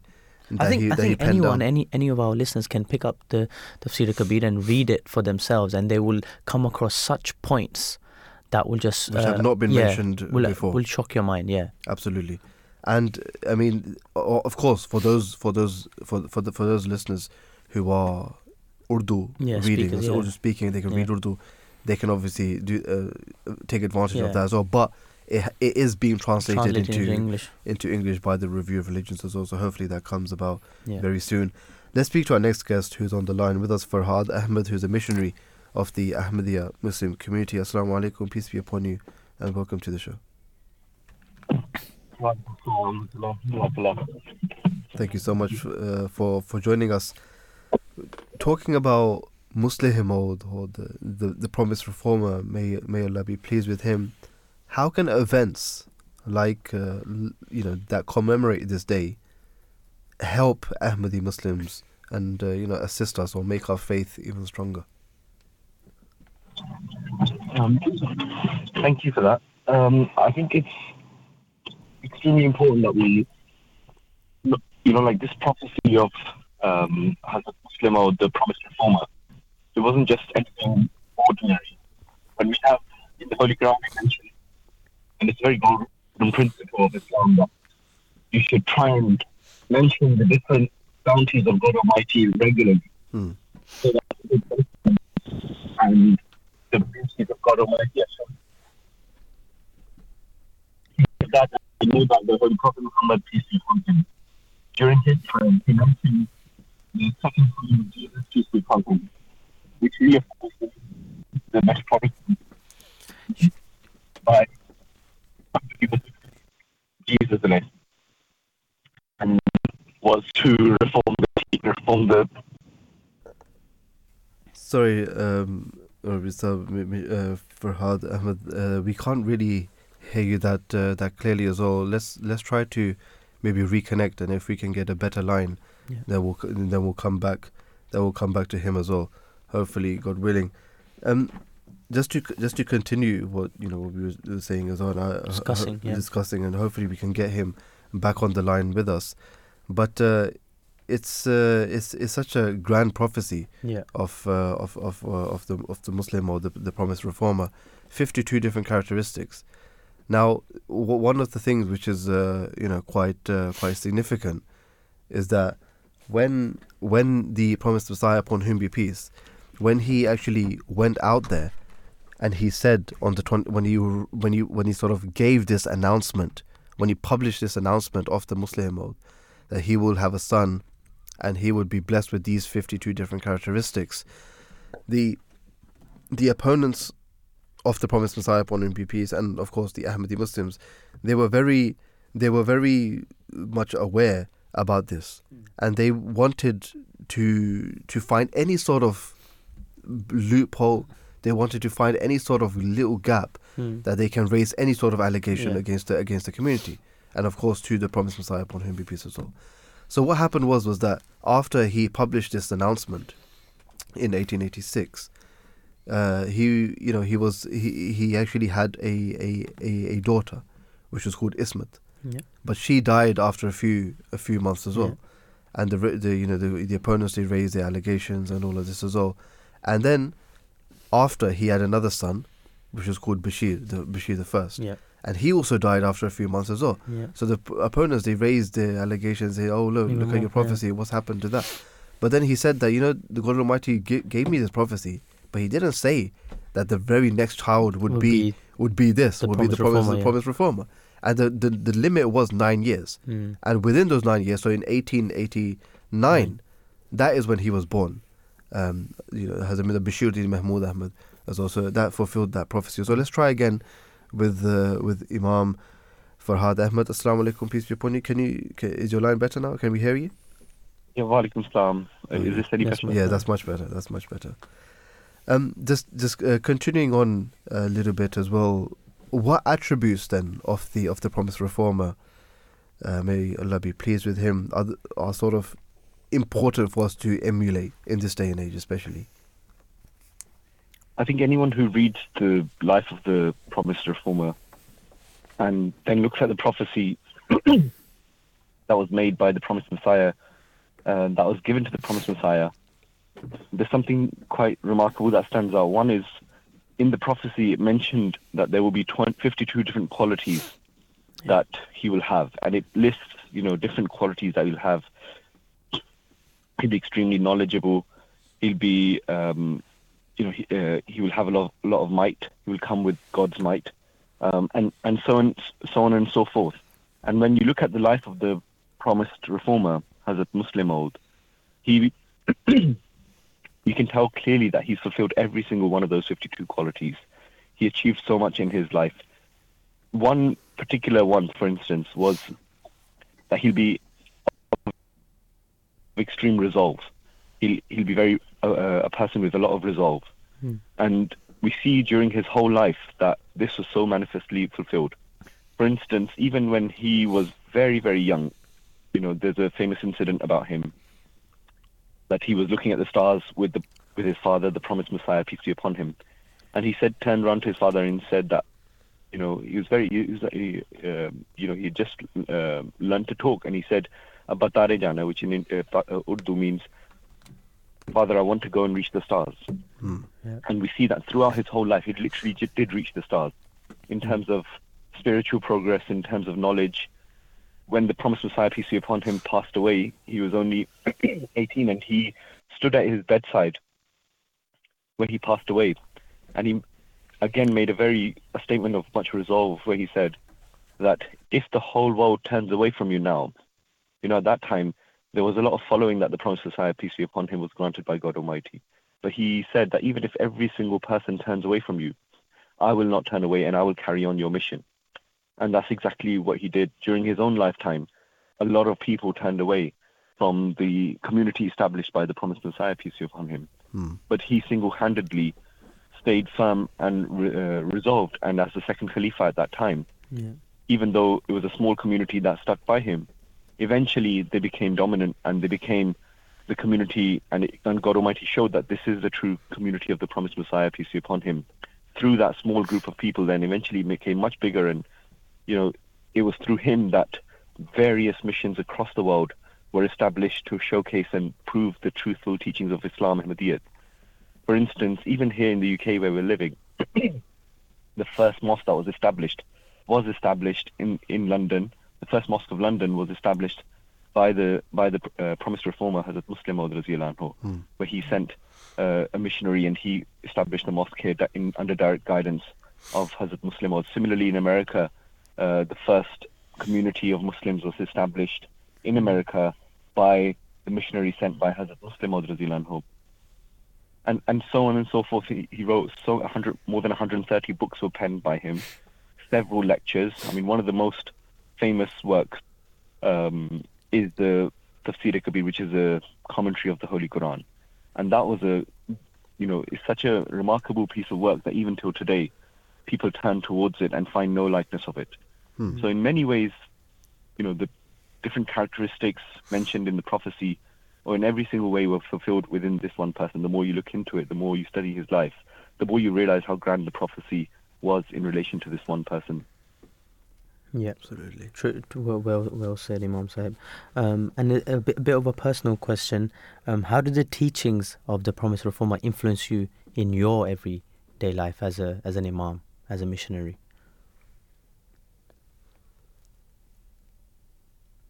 I think again, as you look at his life, you find so many beautiful examples. Um, particularly, you know, he was very unwell during his lifetime. You know, his eyesight wasn't great. Often, um, you know, his health would be extremely weak. But during all of those trials and tribulations, you know, there, there came a time when he was attacked as Yeah. well, and um, he was extremely hurt on his uh, on his neck.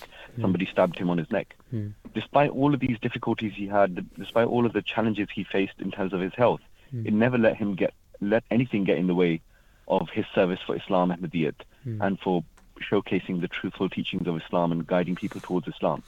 Mm. In every single way, he he manifestly, you know, regardless of his own health, he he established ways, not just you know ways of himself promoting and pe- writing the peaceful, uh, or inviting people to the peaceful message of Islam, Mhm. but established a very very um, like an amazing system where whereby he arranged all of the community within different groups so that the most can be gained from people and people's skills. And I think that was quite amazing that despite all of the challenges, he managed to he managed to do that. For instance, you know, he all he arranged an uh, auxiliary he arranged several auxiliary organizations. One um, youth organization, which is for boys. One youth one uh, organization for uh, young girls. One organization for women, and one organization for men aged 40 plus. And all of these organizations then are now we're seeing how fruitful it is, whereby they're all working and serving towards the same purpose in a in a very very coherent way, but also in a in a in a way that carries on that resolve, which Hazrat Muslih Maud had himself. So I think just overcoming those challenges, but really, I mean, you look at any aspect of his life, and you know all of these, um, um, the promised Messiah, peace be upon him, the various khulafa, the caliphs of the promised Messiah, peace be upon him, they were very, very holy and spiritual people. If you look at their lives, you can tell that they reflect the teachings of the Holy Prophet Muhammad, peace be upon him. They reflect that beautiful character of the Holy Prophet Muhammad sallallahu alaihi wasallam, about whom it was said that he'll be the role model, he is the role model. And we see how, looking at their lives, you know, we can get a small glimpse into the life of the Holy Prophet Muhammad, peace be upon him. Absolutely, absolutely, very, very well said there. And uh, all uh, of those ways that. Uh, yeah. Yeah, I mean, I think uh, all the things that you said, we can apply that to, to our lives as well. Imam Farhad Ahmad, the missionary of the Ahmadiyya Muslim community, thank you so much for shedding some more light in uh, in regards to this topic as well, giving us some more detail and uh, better information for, for our listeners as well. Jazakumullah and uh, peace be upon you. Assalamu alaikum. So that was uh, Imam Farhad Yeah. Ahmad, and you know the very much uh, you know shed some light on that as well, as well as our previous guest also, who both of them spoke uh, quite eloquently in regards to this, and like, you know like they said that the more you look into it, Yeah. the more you see how grand this The prophecy, prophecy is, yeah. actually was. It was. It's not a small thing. It's not a small thing, and uh, and how it became fulfilled word exactly, to word. word to word. Yeah. and it's it's such a such an amazing uh, character. The second caliph was Hazrat Mirza Bashiri Mhm. Mahmud Ahmad as well, and his caliphate was the longest caliphate that Exactly. we've seen uh, so far as well. Mhm. Fifty-two years, The fifty-one thing and a half, fifty-two years Yeah. of his of his If you just imagine yourself around 25 years of age. exactly, exactly. And to be a leader of the worldwide community, Yeah, it's the burden, the pressure The that you burden, must the have pressure, yeah. at that age and to be able to bear it at that age, Yeah. it's something that only God can help you with. only God can help you with as well. And it just shows that God was with him from every step. day day one life. since day one. Yeah. Uh, absolutely. Even before Even he, before. he was born as well. Yeah. Um, absolutely amazing. Yeah. Let's uh, let's listen to a, a brief audio clip which will give us a little bit more of a flavor of uh, of Muslim day or the the promised reformer as well. He was the promised reformer whose advent was prophesied by the Holy Prophet Muhammad wasallam and the promised Messiah on whom be peace and who became the second Khalifa at the young age of 25 and nourished the community to its maturity for more than 50 years with his spiritual guidance, prayers, tears, toil and blood. His life fulfilled every aspect of the grand prophecy of the promised Messiah set out in an announcement in 1886. Under divine guidance, he fortified the foundations of the community laid down by the promised Messiah on whom be peace, and expanded the structure of the movement by initiating various schemes, organizations, and programs. In order to stimulate the moral and spiritual qualities of the community and carry its message far and wide, Hazrat Khalifatul Masih II established the Tehreek-e-Jadid scheme in 1934. Everything in the movement was charged with new life and new spirit under the impact of this scheme.